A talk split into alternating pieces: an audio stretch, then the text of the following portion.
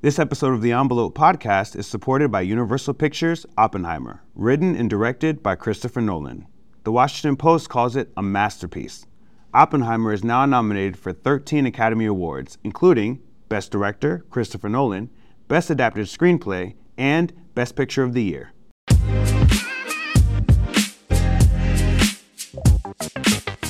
Welcome to the Envelope Podcast. I'm Mark Olson. I'm Yvonne Villarreal. I'm Sean Finney. And now this is the first time the three of us have been together again since the Oscar nominations happened. And, you know, Sean, this kind of phase two, the sort of post nominations period, to you, is this like an exciting part of the year, or do you feel like the air starts going out of the balloon now? I think it's an exciting time of the year because I mean, there's two different phases. There's nominations where each branch, so actors vote on actors, writers vote on writers, and then now it opens up to the entire membership. So I think with the membership growing exponentially, it's like at 11,000 now. It's the most global it's ever been. I feel like the new voices, we're starting to see that in Best Picture, um, and really just the nominations alone. And I, I'm excited. I think it's a surprising time anything can happen. It's a lot of screeners to get through, though, right? Yes, it is a lot of screeners to get through. And now, Yvonne, you and I were actually at the Oscar nominees luncheon. You all were at the nominee luncheon, which is one of my favorite events. Yvonne, who did you speak to? Well, I didn't actually go inside the luncheon. I felt I was very excluded from the cool kids table there. But yes, Mark and I had a room uh, where we were sort of doing interviews when we could get them. And I spoke with cinematographer Rodrigo Prieto, and it was amazing because when you talk about someone that can really mix it up, here you went from doing the cinematography for a film like Barbie, which is so, you know, opulent and popped with color and then he went to something like The Killers of the Flower Moon, which is so stark and haunting. So it was nice to talk to him about, you know, switching things up and also just his collaboration with Martin Scorsese. This is their fourth film together, and The Killers of the Flower Moon is what he's up for as a nominee. So I really enjoyed our conversation, but you, I heard, got like somebody that has delivered so many of the songs of our lives and but uh, you didn't sing though. I spoke to the Diane Warren. Her 15th nomination. She already has an honorary Oscar at home. She says the Oscar is lonely, so she's going for it again, which I'm super excited about. She's the only nomination from the film, directed by Eva Longoria, Flaming Hot. And I'm, I don't know. Diane talks to me about her process, about her life, but also just about why she still does what she does. And you know, you think about a nomination 15 times, what that takes from her very first one and she's still just as excited. She was, I don't know if you saw the video, but she posted on her social where she's up, she's walking through her whole process. She's like, I don't sleep, I get up, I'm nervous, I'm shaking. And I'm like, wow, after it still means so much. So I love. But you didn't have her make a theme song for this podcast. This is a missed opportunity. Do you know what that would cost? I have failed. I have failed us. But you know, I'm gonna call it a favor later. But she did sing acoustic. She sung to me the song acoustic, and I was like, I was trying to be cool on camera and not ugly cry. We yeah, talked yeah, about yeah, this yeah. before. But I was like, it's cool, Diane. Well, this is this is really cool. This is really cool tonight. It was amazing. But you spoke to another dynamic force, Justine Triet. Exactly, yeah. Uh, so Justine Triet, she's the director and co-writer of Anatomy of a Fall. You know, she's been nominated for directing, for the screenplay, and then the film has been nominated for Best Picture. And she had won the Palme d'Or at Cannes. She's one of only a few women who's won that prize. And, you know, the she's been kind of like on the rise in France over the past few years. This is actually her fourth feature film, but you know she's relatively unknown here in the states, and so the way that she's just kind of broken through with this film, it's you know it's a, a kind of an exciting courtroom thriller. So it's like a great combination of both like a, a, a courtroom drama that sort of like American audiences can understand, but it has also like it's set in, in France, and so there's something kind of like exciting about it as, and different about it too. It's just been really exciting to see her sort of like, you know, uh, shine in the spotlight this, this season. Look, this is a really fun episode for us. We got three great conversations to bring you. Stay tuned. Coming up next is my interview with Rodrigo.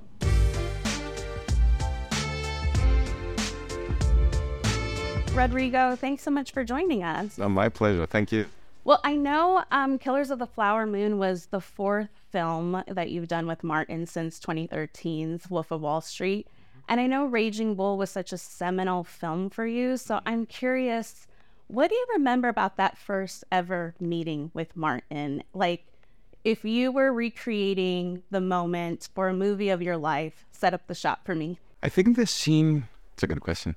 I think the scene would start with the little figure of Hugo, the little robot because that's in his living room. And I remember sitting there waiting for him, and and the robot, Hugo's robot was there, and so I felt like like the robot, you know, a little awkward and a little stiff maybe, and um, but immediately as soon as Scorsese came into the room, the warmth came in with him. He was uh, very charming, disarming and uh, I just felt at ease, you know. And it's also the kind of thing where you have really nothing to lose because, you know, I didn't expect to be, you know, making movies with Martin Scorsese. It wasn't something like, yeah, that's one thing I'm gonna do. It. That's a goal, you know. So, uh, so I had nothing to lose. But I think, yeah, the scene would would be, I think the the lighting would be soft. Um, it wouldn't be warm, the light, the color of the light, but it'd be soft and and easy. Okay.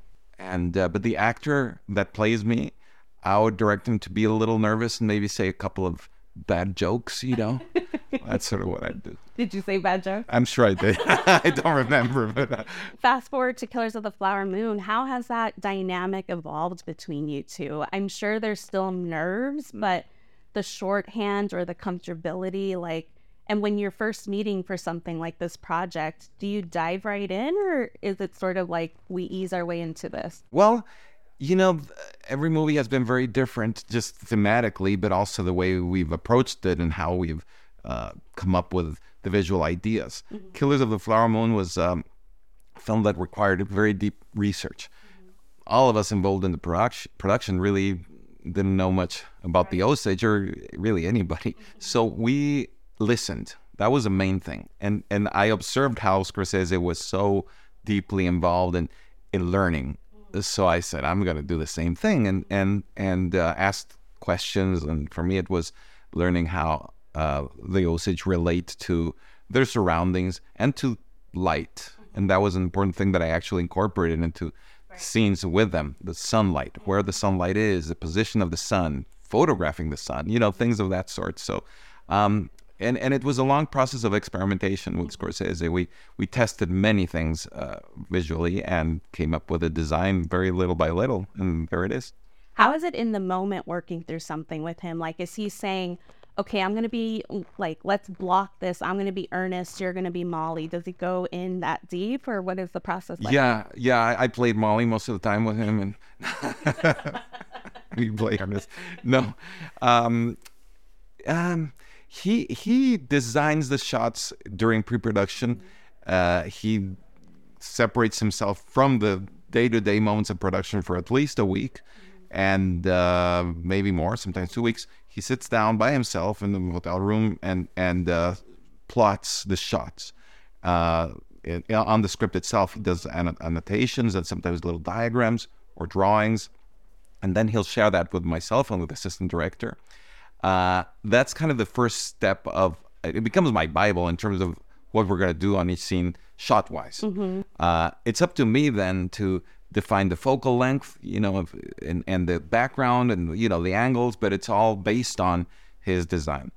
And uh, and then on set he really is very open to what the actors are are feeling and saying and doing. And uh, we always respect that. And and if, if an actor has an idea that maybe wasn't what we planned, usually we'll do what the actor is is, is feeling. He's very flexible in that sense, open to improvisation or new dialogue or you know whatever happens. And I think some of the most powerful moments in his movies are come from that. And and this this wasn't the exception.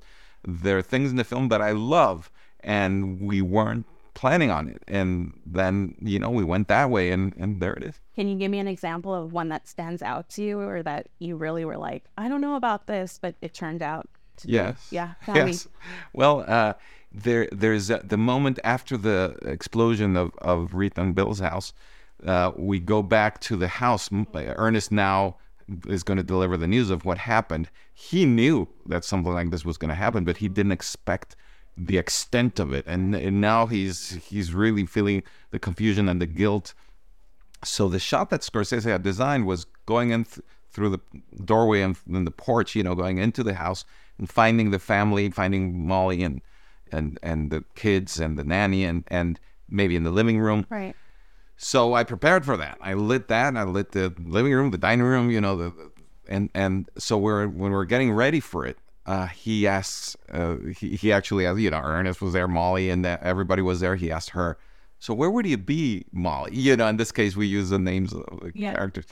And she said, I'd, I'd probably be in a basement. And we pivoted, and that became the shot. So now we go into the house through the living room, dining room, into the kitchen, and the door opens, and we see down the stairs into the basement. And it became a very powerful image. It, it, it just, uh, just composition wise, seeing her down there and the depth of that, and, and, and also the feeling of vulnerability and of, the you know them being re- in this refuge and then seeing Ernest up there delivering it became very powerful and, and that was it just came out of, of of what she was feeling at the moment Is there a tell when Martin is like, I like where this is going? Does he have a quirk that lets you know we're onto something? yeah. I mean it's just an energy right? That, that you, you have a feeling that that he's in the zone. And lots of times it'll be his laughter. I mean certainly not in that scene that I just described but um but when he laughs you know that he's happy you know and that things are are working and and you know and he relaxes and and uh it, it's pretty wonderful when that starts happening. I mean, certainly there was a lot of laughter on Wolf of Wall Street, Right, you right, know? right. But there was also tension. You know, there was every day in the morning, especially. We're all like, "What's going to happen today?" And and once it starts flowing, then he laughs.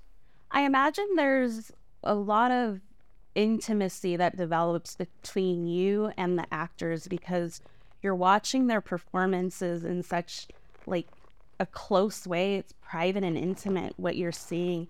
I'm curious, like seeing someone like Robert and Leonardo through the years, or even Lily for the first time. What struck you in sort of seeing their performances so closely? Yeah, certainly with uh, Di- DiCaprio and De Niro, we've done other projects beforehand, and and and seeing their transformation. First of all, the physical transformation was startling. Of course, we shot tests, and you know you kind of know what's going to happen roughly. Yeah. But then on set, when the environment is there and the production design, lighting, it, it, it's it's pretty amazing. And also to witness their process, how they get into the characters, is is fascinating, and how it starts building. You know, and and and with Lily, it was I didn't know her, and uh, to find what Molly became and see her also find that, and it really transformed the way we photographed her. Even um, we we uh, realized how she was the center of gravity of all this, the, just the way she was doing it. So we started framing her more centered, literally more more symmetrical frames, and and um, you know it, it wasn't really planned that way, but that's the way it evolved. It just responding from her performance. What's it like watching Robert in action as somebody that really admired something like Raging Bull? Yes. Is it, are you still like Mr. De Niro or do you have, like, do you feel a comfortability there? Still Mr. De Niro, but but uh, no, I I, feel uh, definitely a, a level of comfort, um, and and you know we've also coincided in some of the mm, Q and A's and and that sort of thing, and uh, I mean it's it's still to me amazing to be friendly with these people that that have been my heroes for so long. In fact, when we were uh, doing The Irishman, it was my birthday, and my wife she got a poster of Raging Bull. And had it had them all sign it and Pesci and De Niro and the, amazing. yeah, it, it was really so. It's uh one of my treasured belongings. Well, something that's so impressive about the work that you do is you can go from something that's, you know, stark and haunting like Killers of the Flower Moon to something that's so excessive and bright and vibrant like Barbie. Is the contrast of that something that you really like sort of exploring, or is it jarring to go from something like that to something like that? Well, I think that it's like in life itself. There's so many different emotions that we go through, so diff- so many different moments, and I love being able to explore that through cinema as well.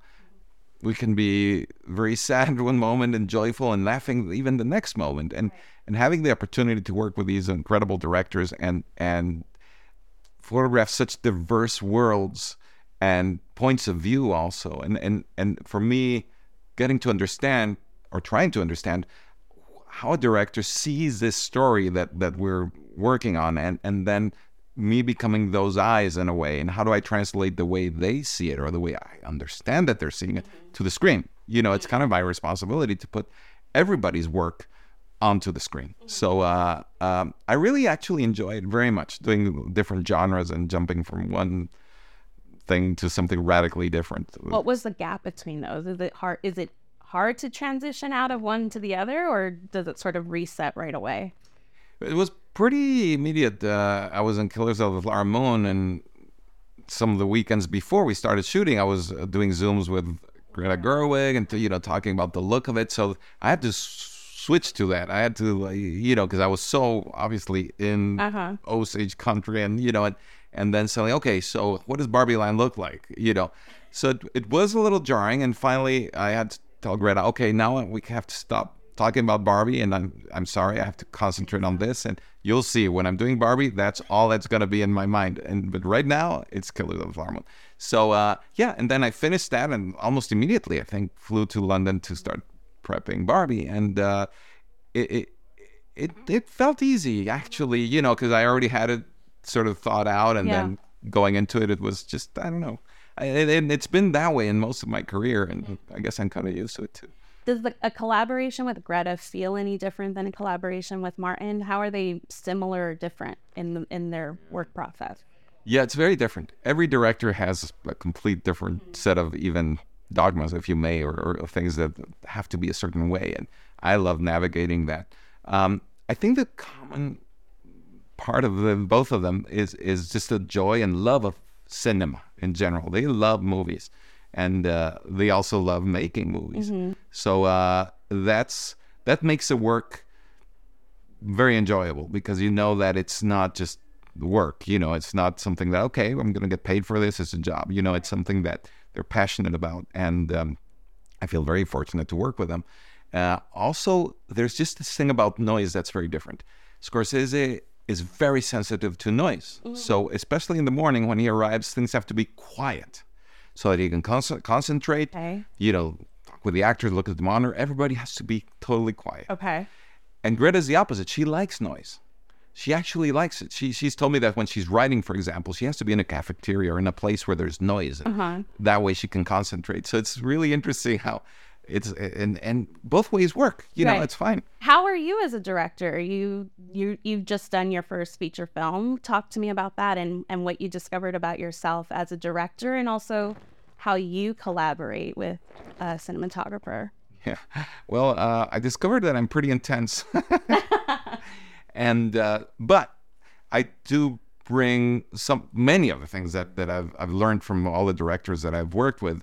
Uh, unconsciously, even uh, some of the shot design ideas and some of the explorations I've done before with other directors. In fact, I showed a, a cut of, of the film Pedro Páramo was the title to Scorsese the other day, and that was scary. But I was gonna say. yeah, but he, he enjoyed it, and and I suddenly said I didn't even mention to him. There's some shots in the movie that are certainly inspired on things that, that he's done or that you know, and they're homages to.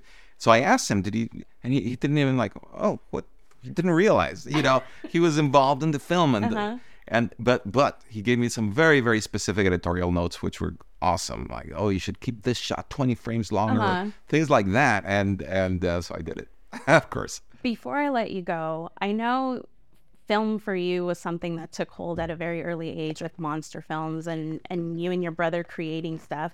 I'm curious, can you tell me what's the like can you still picture that image that first captured your attention on film? the skeleton fight in Jason and the Argonauts. You'll have to look it up. Okay, I'm going to. it's incredible. And and that for me was just magic and cinema.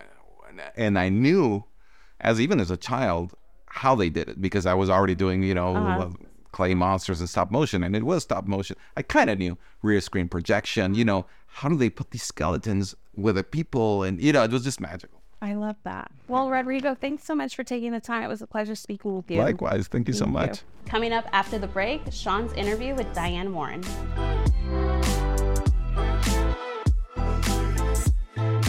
Welcome to the envelope. My name is Sean Finney, and today's guest is the Diane Warren. She is a pioneer of music and architect of music, film, and cinema and culture, and someone I love very, very much. 15 nominations, seven consecutive years, and this year she is nominated for her song Fire Inside from Flaming Hot.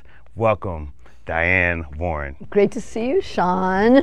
I'm a so pioneer, happy. though. A I pioneer. came in a covered wagon. No, you are know, a with pioneer. With a, keyboard. You're making guitar. it happen. You're making it happen, Diane. But Diane, you know, when we think about these big stats and the, all these records and history that you've made and broken, it can't think about that without young Diane. I It- feel. I still feel like I'm young, Diane. No, you are young Diane. know, but I- young I Diane nev- and I Van Nuys up. growing up. Right, Like, right. what do all, what does all of this mean now for you? Like Diane, who was watching the Oscars with Yeah, her family, with Diane, who was watching yeah. Born Free and seeing a film for the first time. Like, yeah. talk to me about that. I mean, the fact that that I that that I was that kid, like every year watching it and, and crying when I saw heard songs in movies like Born Free, and and the fact that this is what I this was my dream to, to be a songwriter. Like I didn't know anybody. I'm from Van Nuys. My dad sold insurance. You know, I mean, but it's like it's kind of cool the songs this year with with the fire inside because it is the fire inside that drives you, and I had that from an early age. That I had that fire to to you know to to be a songwriter and, and to succeed in it and to be great in it. And it wasn't just a dream that I, I worked my ass off. I just every day, you know, I became when I was about 14, I, I was like, I'm not doing anything else. I mean, I got you know straight D's and F's in school until a, th- there's a guitar out there, a 12-string guitar that my dad bribed me with. That if I got nothing less than C's, he'd get me a Martin 12-string guitar. I did get that, and I did get nothing less than a C, and right back to F's and D's right after that. But I got my guitar; it was all good, and I, ju- I just put in the work and you know, I, I, I would read Billboard every day, you know, every week. You know, I made my dad get me a subscription, you know. So it was always about music and songs, and, and, and I always loved movies, so it's such a natural thing to do. When did you understand the, the music and the business and film, that intersection between? I don't know if I ever understood it, just something that, that kind of happened, you know. Um, like my first nominated song was a movie called Mannequin, you know, about a guy who basically a mannequin. Let's be real. Um, but it was a, it's one of those guilty pleasures. But Yep. you know, and it was kind of cool to, to you know to write that. Well, actually, my first hit really was "Rhythm of the Night," which was from Berry Gordy's "The Last Yep. Dragon." Yep. So that my first big hit happened to be from a movie. So it, it kind of did all kind of come together. And then I realized, you know, I was good at it.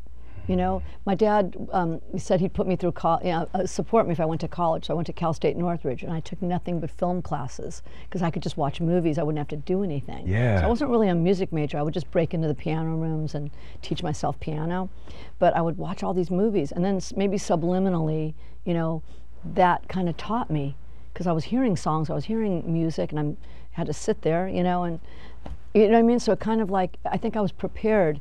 A lot of this is is it's a it's dream meets the work meets the preparation. Yeah. You know, and then you create, you know, yourself. You create your own luck from that. I, I truly believe that. You know? And and one thing you've always not been shy about is just talking about the hard work. Oh, yeah. People are just like, I- you're like it's hard work. I'm the hardest worker that I know. Yeah. you know, like I, I show up, you know, I'm there at nine o'clock. I, I, I go to work every day. You know, I try to take part of Sunday off, you know. But and I love I love my job, so it's not like I hate going to work. You know, and I- you're I moved lo- by inspiration. Oh, yeah. When you feel it. Yeah, I'm, I was working on a song right before I got here. and I'm on the bridge of the song. and I have to get go back to it after. But yeah, I love I love it. I love. Cre- it's like you, you have a puzzle. You have to. Mm-hmm. It's like when you start a song. There's the perfect version of that song. You just have to find it. You know, and that's kind of the fun. And what I love, Diane, is that I know that like when people think, oh, nominated 15 times, you're just kind of like, oh, okay, so this probably doesn't even excite you anymore. No, it's the you complete opposite for you. No. I know for you No. it is still. So just talk Oh to me about it now, still when it's nominations morning. So okay, well, well, let's talk about nomination Yes. the night before. Yeah. So a bunch of my friends come over. Yep. And we just, you know, we just have pizza. Just a bunch of people come by, and the crazy ones stay up all night. So I'm like, I don't, I'm not cool enough. I'm, I know people go, yeah, I go to sleep. My, didn't go to sleep. Like, like, let's just be, keep it real, man. You didn't sleep at all if you're not if you had a potential of being nominated. Yeah. You were up like I was. I'm you know I'm not cool enough to lie, so I, I'm up to the um, I'm up to I stay up all night and I'm like so nervous and we're just trying to you know you know okay let's eat okay let's watch a movie okay let's and then at, when it gets to be about four o'clock it's like oh it's like um, It's coming. no, it's in, in an hour. Oh, oh no, it's a half hour. Like literally, you're counting the minutes. so it, I love it. I, I and, and honestly, for me, that's when I win. I already won. Talk to me about that because I know you put that in your speech too. I, you and, I, and I mean this from my heart. Yeah. Okay, so there's only four, five songs chosen every year. Yep. There's hundreds of songs in movies every year. Yep. We're not the Gram- Oscars are not the Grammys. Exactly. You know, you watch the Grammys. You know, you're gonna see you know 30 song categories. Yep. Right. Oscars have one. Hundreds of songs. If you look to see who's in the music branch of voters, Yep. the best of the best of the best on the not in America but on the planet in the world. in the yes. world. So they're the best composers, they're the best songwriters, you know, the best music editors, or the, they're just the, the best at what they do. Yeah. They choose me, choose my song, I've won. Already. That's respect from people I respect, and that's everything. Now, would my honorary Oscar like a friend? Yeah, he, would. He, you know, it's- it kind of bums me out because I'm not enough for him. you know, he's like, I mean, I want to talk about that because I know that for you, your process is different for every song, every project, but Yeah. specifically talking about Flaming Hot. When did you know, when do you decide at this point in your career, like, I want to do this, I want to jump in this? Well, if it's something that, that I think I can, you know, do something great for, I get involved. And what it was, I, I um, uh, Devon Franklin Yes. and I worked on Breakthrough. I did the song "I'm Standing with You," and he, I remember him, we were in Nashville with Chrissy Metz, and he, we were in the car, and he goes, "Yeah, I'm working on this this movie about the guy who came up with Flamin' Hot Cheetos." I was like, "Really? A movie about Flamin'?" And he goes, "No, he, this is a janitor." He told me the whole story, and I was really intrigued. And he goes, "I'm trying to get Eva Longoria the job." And then I found out Eva Longoria got the job, and she moved into my building. Oh, So I would see her. I go, so uh, uh, I want to do the song. I want to do the song. She'd go, you know, there's not a script yet. You know, we're still working on it. Okay, tell me when. I kept, I was kind of annoying her and stuff. and um, you know, and then and then finally there was something to see. She goes, I really want to show it to you. And I saw like a rough cut of the Yeah. movie, and I just I just loved it. Yeah. You know. I mean, I wish it got nominated for more stuff because, especially with, for Eva, she did such such an incredible she did a job. great- For this to be her first great. film, like directorial Yeah. debut, an incredible It's job, incredible story. You know, it's interesting that my first nominated song is "Nothing's Gonna Stop Us Now." Yes. And this song, "The Fire Inside," basically is "Nothing's Gonna Stop Me Now." Yes. Not, nothing's gonna stop you now. Yes. You know, um, when you have that fire. But so, anyways, I, I, I saw the rough cut of the movie, and I wrote down the title, "The Fire Inside." I thought that's a really good title. You know, because it's the Flamin' double. hot, yeah, fire inside. The fire inside you get when you eat them. Yeah. you know, and then the and then but uh, but the, what the fire inside is is passion.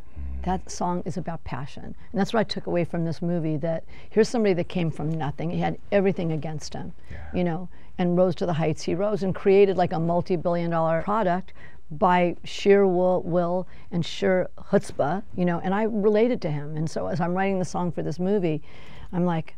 Wow, I'm kind of writing about me too. so it was like a really easy song to write. Which I think you is know? which I think is great because I know you've also said like sometimes every song that you write like is not always about you, right? It's about like, Yeah. it's your imagination. Oh, yeah, so yeah. to, this one is so connected to the beginning of your Oscar Yeah. journey Yeah. and then to this one. What have you learned, Diane, about yourself in from that first nomination to 15? I mean, I just learned that no one can stop me, that, or that, that when I when I believe in something, whether it's a, a song, you know, a song or something like I, I, um, my belief is fierce. It's a fire.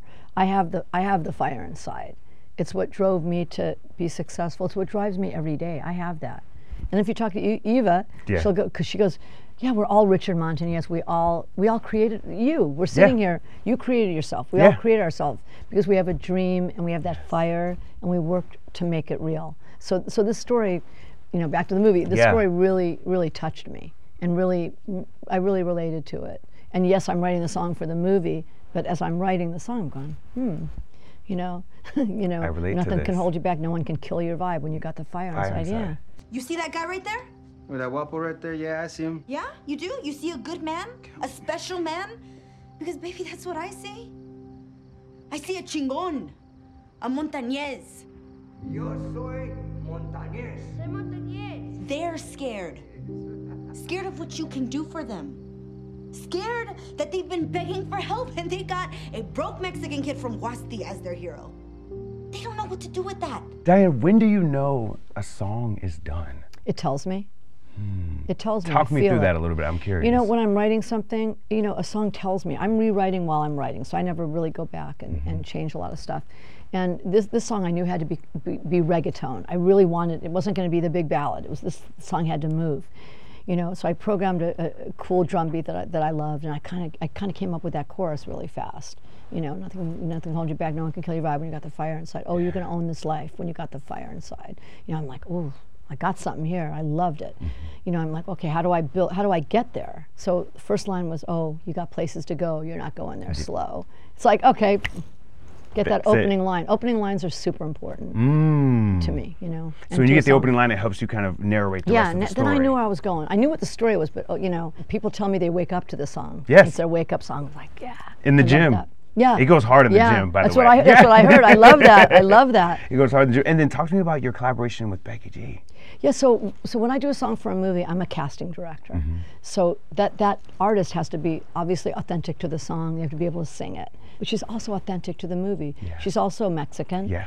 And she also ca- came from nothing. She lived in you know South LA and became a star because she had the fire inside. You know, as a, as a kid, she just worked and worked. I wasn't in the studio with Becky until she was done with the vocal, and I remember going to the studio and like being blown away. But there's a couple of notes that I kind of wanted to change, and I'm glad she didn't change them because what she did was cooler. Yeah. There's a note in the chorus. I'm like, can you? And, and I don't think she. you know, I think she loved it as it, it as, it was, and, and she was right. It was, it's great, and I, was- I was so excited. And Eva was on a Zoom, so we were all, and Devon was there. We were all listening, and it was fun. Diane, and and your luck has not run out, and I don't see Yeah. it running out. No, it's not not. running out anytime soon. And I'm and I'm curious because you are somebody who has said. I'm an opportunist in the most positive Yeah. way, and I, and I believe never Richard is an opportunity. opportunity. And just talk me through that because I feel like this film really centers around him, like you said, when he called the CEO and he was like, "I'm taking this opportunity to tell you my idea." Yeah. Okay. Being an opportunist in the right way, that Yeah. means grabbing every opportunity. It might not come again. And it's there. It's up to you. If you lose that opportunity, it's your fault that you lost that opportunity. Yet if you take it, you grab it and you run with it, you never know what can happen. Beautiful things happen from that. When you said that when you were younger, growing up, that you had saw a record and you had saw the name in parentheses, Yeah. and you wanted Golf to be and the King name. Yep. on, on up on the roof, and I saw that. I still remember. I want to be in the parentheses. I don't want to be the singer. Well, good because I, I suck. but, but I don't want to be the artist. But like, yeah, I want to be that little. Back in those days, kids when records. Are these things that yes. These round things. but your name is no longer in parentheses. Your name is a standalone name I by mean, I, itself. I don't know, but thank you. 15 Oscar nominations, seven consecutive pretty years, cool. an honorary Oscar. Yeah, that was awesome. That was the best night of my life. you are That was continuing. Cher. Share I know. Cher, who doesn't do a lot for a lot of people, but she did that for me. with the fire inside. With the fire inside. When you got the fire inside. You want to hear a bit of it? I want to hear a bit of it. Want to hear it sung really bad? I want to hear it sung really well. If you want to hear a verse and chorus of, of, of the Fire Inside sung really badly, here you go. Oh, oh, you got places to go. You're not going this slow. Oh, no, no, no, no. They will tell you you're crazy. They will call you a fool. They will think they can stop you, but there's no stopping you. Out what you got inside you. No way to put out that flame. Nothing can hold you back. No one can kill your vibe.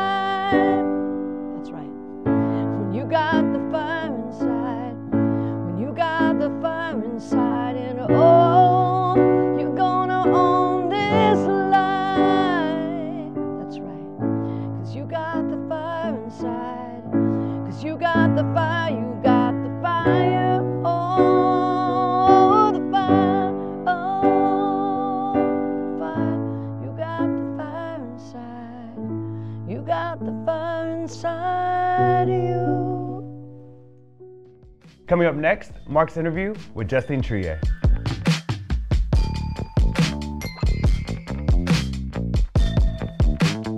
For the Los Angeles Times and the Envelope, I'm Mark Olsen, and I'm here today with Justine Triet, director and co-writer of the film Anatomy of a Fall. Justine, thank you so much for joining us today. Thank you to invite me. And now it's been not even quite a year s- yet since Anatomy of a Fall first premiered at Cannes, and in that time you won the Palme at Cannes. It has been nominated for 11 César awards, five Oscars, seven BAFTAs. You won two Golden Globes. What what has this year been like? It was really, really new for me. Everything was new. I I traveled a lot. I was always in different countries, and and I think it it's really, really amazing. What's yes, all, all the things for the movie, of course. And uh, now for me, it's not my movie. You know, it's not mine now. It's it it's uh, belongs belongs yes to to the others. You know, so yes, it's fantastic, of course. And then why do you think audiences have responded to Anatomy of the Fall in the way that they have? Like why why why this movie? I imagine now because one year after it's you know the core of the movie it's really the, the, the reciprocity between women and men and i think it's really the core of the movie. And it's so universal and so contemporary in a way because of course we are obsessed by this really uh, simple question just how we can live together and how we can just you know this thing is really important in my movie. And and i flip the the genre the genre the women and the men and the code and i think it's you know for the for the spectator it's it's a little uh, uh it's a provocation for me of course to put that woman in that situation because all the time it's the man that's why there's an investigation for a more suspicious death because you were the only person there. And of course you're his wife. Stop. I did not kill him. That's not the point. But do you think when you were making the film, in particular, when you and Arthur were writing the film, you wrote it with your partner, Arthur Harari, did you realize that you were exploring something so elemental that was going to like tap into something inside of people in such a like a just a really primal way? Yes, in a way. We, you know, sometimes we were when we wrote this movie, we were in we were blind in a way because we had just some intuitions. It's like a painter, you know, but we knew that the core would be the, the, the couple and all these things. But I think we didn't have all, you know, the the the the, the key the keys before but yes yes of course when i started i was obsessed by this i, I said to Arthur okay i want to to do another movie about the couples but i want to do it we've really really to have the time to dive in all this uh, craziness and um, so i didn't know exactly all the things but of course i have I had some in- intuitions of course. No the, the only thing that we were very very blind it was just because we didn't we, we didn't realize exactly that we were a couple and we were doing just a crazy script about couples and so these things i think this thing in particularly we were a little blind in a way because i think if we knew exactly maybe we would we would be so afraid of this you know because it was like just put their hands in a very very uh, um strange weird uh, bath. I don't know and uh, you know you we have to live with our monsters after. It's not the end at the end you know. So after we have we dream about we made some nightmares. So sometimes i would like why we are doing this? Maybe we ju- i just want to make a comedy again you know because i i love so much to write comedies you know and i used to do it before. So sometimes i was afraid of of this movie you know. But at the end it was so beautiful and now it's a fairy tale of course because it's uh we share we share everything. So it's not our uh, uh, uh, crazy baby you know? Because your films up until now uh, taken together they're kind of in different genres. They're each sort of in its own style. But the thing that i think does connect the films is that they're all essentially exploring just what it's like to be a woman in the modern world. And this does that sound right to you? Like for you, is that the thing that you think you've you've been exploring in your work? Like if you take it all together. Yes, and to show show in a way how women are complex and to not uh, reduce them to just one thing or another. You know, to just say, oh, it's so complicated to have babies or to have a work and to you know, and to just be in uh, in, in uh, just to switch in win on this place or this place. So yeah, of course, and um but it's it's always different. But I I need all the time to find a way to enjoy myself differently and um, uh, you know the, the the famous sentence from François Truffaut in France who said all the time okay I'm doing a movie against the previous one you know and for me it's really uh, important for me this sentence because it's I feel very close to this and all the time when I'm finished something I'm very uh, I'm very tough with myself I'm very self self uh, sorry uh, critic criticize with myself and um, and I want to just to dive in another in another genre in a way to find something new. But of course, the the topics are similar, you know. As I've heard you talking about the movie, I've always been so struck by when you're talking about Sandra Hüller's character that you did not Coming want her next, to Mark's seduce with Justine the other characters in the movie, or in some ways the audience watching the movie. And I've heard you use this phrase that you did not want her to be Yeah. a perfect victim. And can you talk a little bit more about that Coming and up what next, Mark's interview. what you mean with by that and what you liked about having your your main character be in some ways so remote to the audience. Okay. It's it's an obsession since a long time ago because my first short movie, people said, "Ah, your main character is not sympathetic," you know.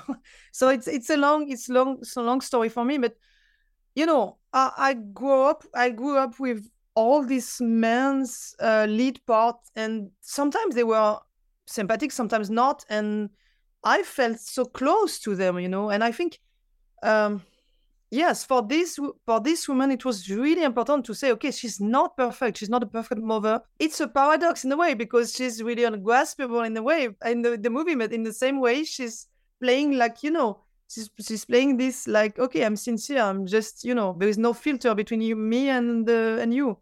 And of course because she's a storyteller and she's a writer you can imagine that she can she could mat- manipulate you of course And I'm on camera. I'm sorry to interrupt. Okay. I'm sorry. But Thank you for listening you, and you, you come here, okay, with your maybe your opinion, and you tell me who Yes, please, because we're starting to Samuel vibrate. was. I and was what he like, did. mm, thank you for- What you say is just, uh, it is just. Thank you for listening and watching. Please subscribe wherever you whole listen and watch your podcast. We will you be know. back next week around the I mean, Oscars. sometimes, sometimes a couple. Thank you for listening and It's watching. kind of Please chaos, subscribe wherever and you listen and watch lost, your no? podcast. We- you don't know if if she's if she's just like you and me or she or if she's really good in just uh telling stories you know I've heard you talk as well about how you've grown increasingly to want a sense of imperfection and a sense of almost chaos in the in the mo- in your movies and from the performers. And can you talk a little bit more about about that? What is it that you like about not trying to make the movies more perfect, but in some ways trying to bring out the imperfections in in the movie? yeah yeah.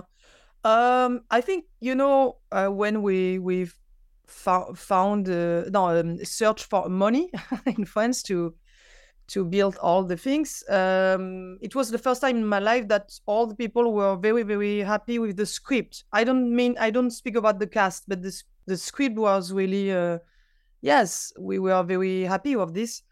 So when i came on set, I was very afraid of this because I think when you are really good with a script, it could be very dangerous because after uh, you just, you know, you're just you just do the things and uh, and it could be very cold at the end. It means to destroy a little the little music, perfect music, of course, of of all the um the lights and all the things with my DP and uh, and it was not so easy, you know, because sometimes my team was like, I don't understand. Why do you want some blurry, blurry things? Why, why, why do you want to not be, you know, to not do a perfect picture?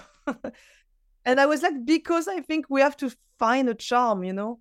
And Sandra, Sandra was so special because she was so yes she was very very involved so i was like okay we have to find a way to to to create some accidents and to not create but sometimes to to grab to grab all the accidents and sometimes it was it was really really something because sometimes I was like, okay, uh, we we are going in editing, we are going to take the the most ugly takes. Sometimes it creates something, you know. When you won the Palme d'Or at Cannes, you gave a speech in which you spoke about the uh, protests that have been happening in France at the time uh, against the Macron government. You talked about uh, the situation involving funding of films and cultural production, in particular for younger and emerging filmmakers.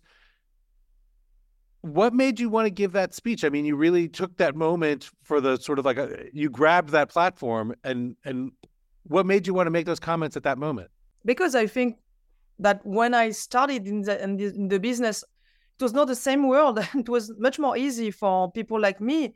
I I did not do uh, you know classical uh, school uh, to make the, that job. I, I was really uh, yeah, and I think my my speech was really for the youth, the young generation. Sorry, and uh, and to say just please, I had the privilege to just start it in a different world. Please uh, keep all these things for the for the for the young generation. It was very important for me. And after this, you don't know, but a lot of people say to me, oh, "Thank you so much to to just uh, think about us and to not just uh, because all the story of France is built on the idea of to not be uh, forced to just do a movie to just win money, you know but were you were you surprised by the response to your speech? Because at least uh, from the news reports here in America, there was very controversial.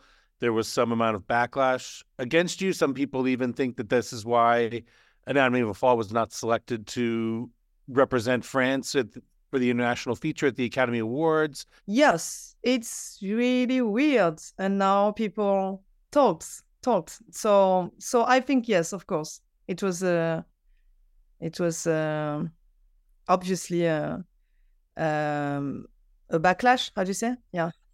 Yes, of course. You regret it, or do you feel like you would no, say you would? Never, because I think the most precious thing for me is to be free to talk. I'm an artist. I'm not a politician, you know. And if I cannot speak like this in a de- democracy, I don't know. It's not possible. It's my it's my power. It's my superpower. So I'm so happy, and I I I cannot regret this.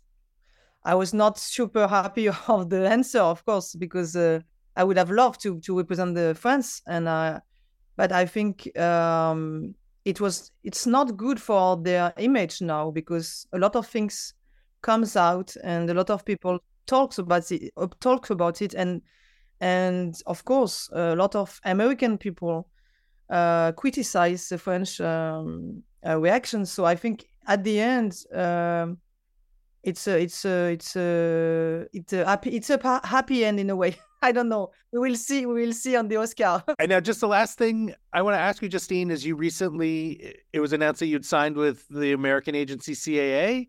Yeah. And I'm so curious, what's next for you? I mean, do you do you want to make a film fully in English with you know American actors, or for you in particular, you know, signing with an American agency? What what does that mean to you? What do you what do you plan to do next? I, I would love to work with uh yes with um, American actors and maybe to mix with French actors. I don't know exactly. It, it depends of the of the movie, but I would love, of course. And uh, uh, I did two movies with uh, um, uh, in mixing in mixing some lang- different languages, and I love so much to do this.